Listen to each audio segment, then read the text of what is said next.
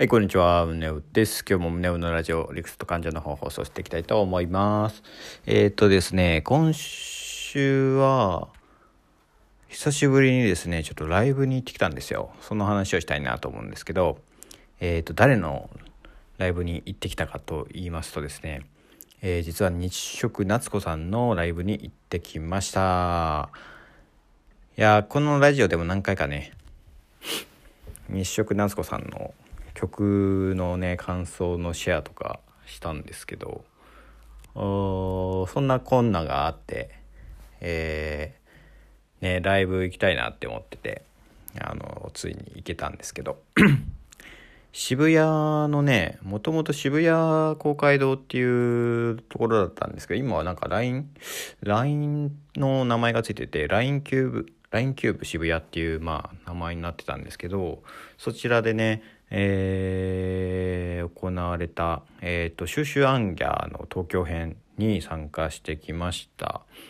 いやもう最高でしたね。もうなんかリアルのライブはほんといつぶりだろうっていうぐらい多分34年ぶりじゃないかな。多分前回リアルのライブ行ったのは記憶にある限りだと ZEP 東京のグリムスパンキーのえー、とえー、のうんとね、うん、グリムスパンキーだね。確か。ぐらいですわ。だからめっちゃ久しぶりでうんで今回は座りだったですね。前まあコロナだからなのかな？わかんないけど。まあ多分このご時世なのかもう多分今ってあんまりえー指定席がほとんどなんですかね。で会場自体もさ何て言うかな。えっ、と座りえっ、となんかこうシアターホールみたいな感じでちゃんと椅子がもう常設されてるようなところだったですし。で僕は2階の席だったんですけどね。あんとあのー座りでしたね。座りのライブ自体はもう相当2回人生で2回目ぐらいじゃないかな。座りのライブは。多分横浜のホールでくるりのライブを見た時に えーが座りだったぐらいかな。あとみんな立ちだね。だからそれを座りっていうのも結構まあ貴重な経験だったんですけどすごい良かったですね。であのセットはねあの日食夏子さんはもうピアノ一本で弾いてるじゃないですか。まあそういうアーティストなんだけどピアノとあとねドラムの小牧さんっていうドラマーの方とのまあ2つ2ピースっていうんですか？よくわかんないですけど、えーそれだけなのね。だからピアノとドラムセットが置いてあってそこに2人が現れて始まるっていう感じなんだけどもう超かっこよかったね。そのなんかそのシンプルさがもうまた良かったっていうかあの普通なんていうかなうんやっぱバン,、まあ、バンドの曲をバンドのライブに行くことが多かったから最低、えーボーカルギタードラムまあ最低3ピースみたいな、えー感じが、まあ、多かったんですけどもう今回ねピアノとドラムっていうなんていうかな、まあ、この2つピースっていうのも初めてだった初めてじゃないかグリムスパンキーもなボーカルギターとギターだもんな。うん。まあでももうそのシンプルな感じがすごい良かったのとまたドラムとピアノっていうのもまた組み合わせとしてさ他にない感じがするしすごい良かったですね。でなんか小牧さんのね僕最近ドラム全然やってなかったんだけど練習。あのねなんかやっぱやり始めたからかなんなのか分かんないけどさよりねドラムの何 て言うか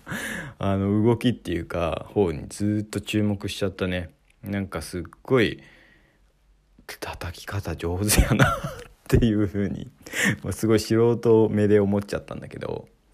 なんかもうずーっと見入っちゃった。なんか流れるように手が動くって動くっていうかさ、まあ、な日日食さんもねもう当然なんかピあピアノのさ指さばきとかすごいんだけど、まあ、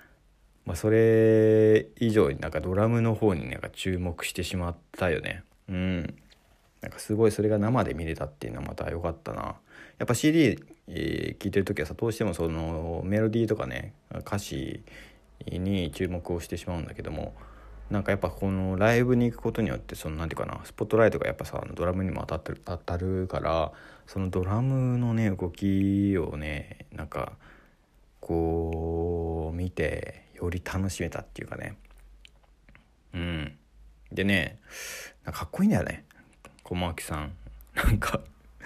で髪すっごい長くて。まあ今今昔から長いんですけど。でもともともう多分あの水流のロックってすごい、えー、いい曲名曲があるんですけどその水流のロックだからまあだから日食さんの最初期の段階からこの二方を組んでらっしゃって、えー、ずっと多分ツアーとかも回られてるんですけどその水流のロックの PV のにも2人がなんかこうなんかこうせせらぎの横でねピアノとドラムセットが置いてあってねそこで弾くっていうとこがあるんですけどあのー、それも小牧さんですよね多分ね。小牧さんなんですけどその当時から髪長くてで当時はね日食夏子さんもめっちゃ髪長かったんで、えー、と2人ともロン毛なんですよ。2人ともロンロン毛の2人がドラムとピアノを奏でるっていうまああの映像なんですけどね。で今はねどうなってるかっていうと小牧さんが当時の日食夏子さんぐらいのロン毛っていうか、まあ、ストレートのロン毛になってて今日食夏子さんの方はもう結構なショートなんですよね。うん、だからこの時代の変遷を経てですねえー、っとなんかこう小牧さんはあ当時の日食夏子さんみたいな髪型になり 日食夏子さんの方はあベリーショートみたいな結構ね、えー、さっぱりとした髪型になっていて。まあなんていうかな、まあ、そこもちょっと面白かったんですけどその小牧さんのねロン毛がねドラムをしてプレイをしてる時のねにねこう揺れるわけですよ。それがまたかっこいいんですよね。ロン毛の人が髪を揺らしながらドラムを叩くっていうのがかっこいいめっちゃかっこいいなと思ってうん、そこもなんかねすっごい良かったなうんね。だからもうねやっぱね CD を聴くのとライブに行くっていうこの体験ってほんと全然違うなっていうのは思ったかな。うん、同じ曲なんだけどね。同じ曲なんだけど何ていうのかな。ライブで聴くのとは全くなんか違った聞こえ方が本当にするんですよね。で CD でこの曲が好きとかあこの曲聴きたいなとかってあるじゃないですか。でも行ってみると実際違った曲がすごくよく聞こえてあこの曲こんな良かったんだとかね。何ていうのかな。っていうのがすっごいラブライブだと見つかったりするんですよね。でまあそういう曲何曲かあったんですけどあこんな曲あったっけ？っていうその何て言うかな。感じ方が全く変わる。あと詩の歌詞とかも CD で聴いてる時はこう入ってこないやつがそのライブ会場で聴くとすごく入ってきてるあこういうことを言ってるんだとかっていう風にすごく発見があったりとかそこもね大ライブの醍醐味だなっていう風に思いましただからもうなんだろうまた行きたいなっていうふうに思いましたしなんかあのやっぱ2階だったからねちょっと遠かったんだよね。うんまあ、遠遠いからこそのこの視点っていうか画角みたいなものも当然あるんだけどやっぱもうちょっとあの表情とかな表情が見えるぐらいの距離に来たかったなって思うんで今回やっぱちょっとあの急遽撮ったチケットを取ったっていうのも多分遅かったっていうのもあるんだとは思うんですけどもうちょっと次はねあの近いところで見れるようにえっ、ー、とねライブ情報をチェックしていきたいなっていうふうに思いました。ね。はい。だからもしねうん二色夏子さんのライブ行ったって人いたらね感想ください あのー、ね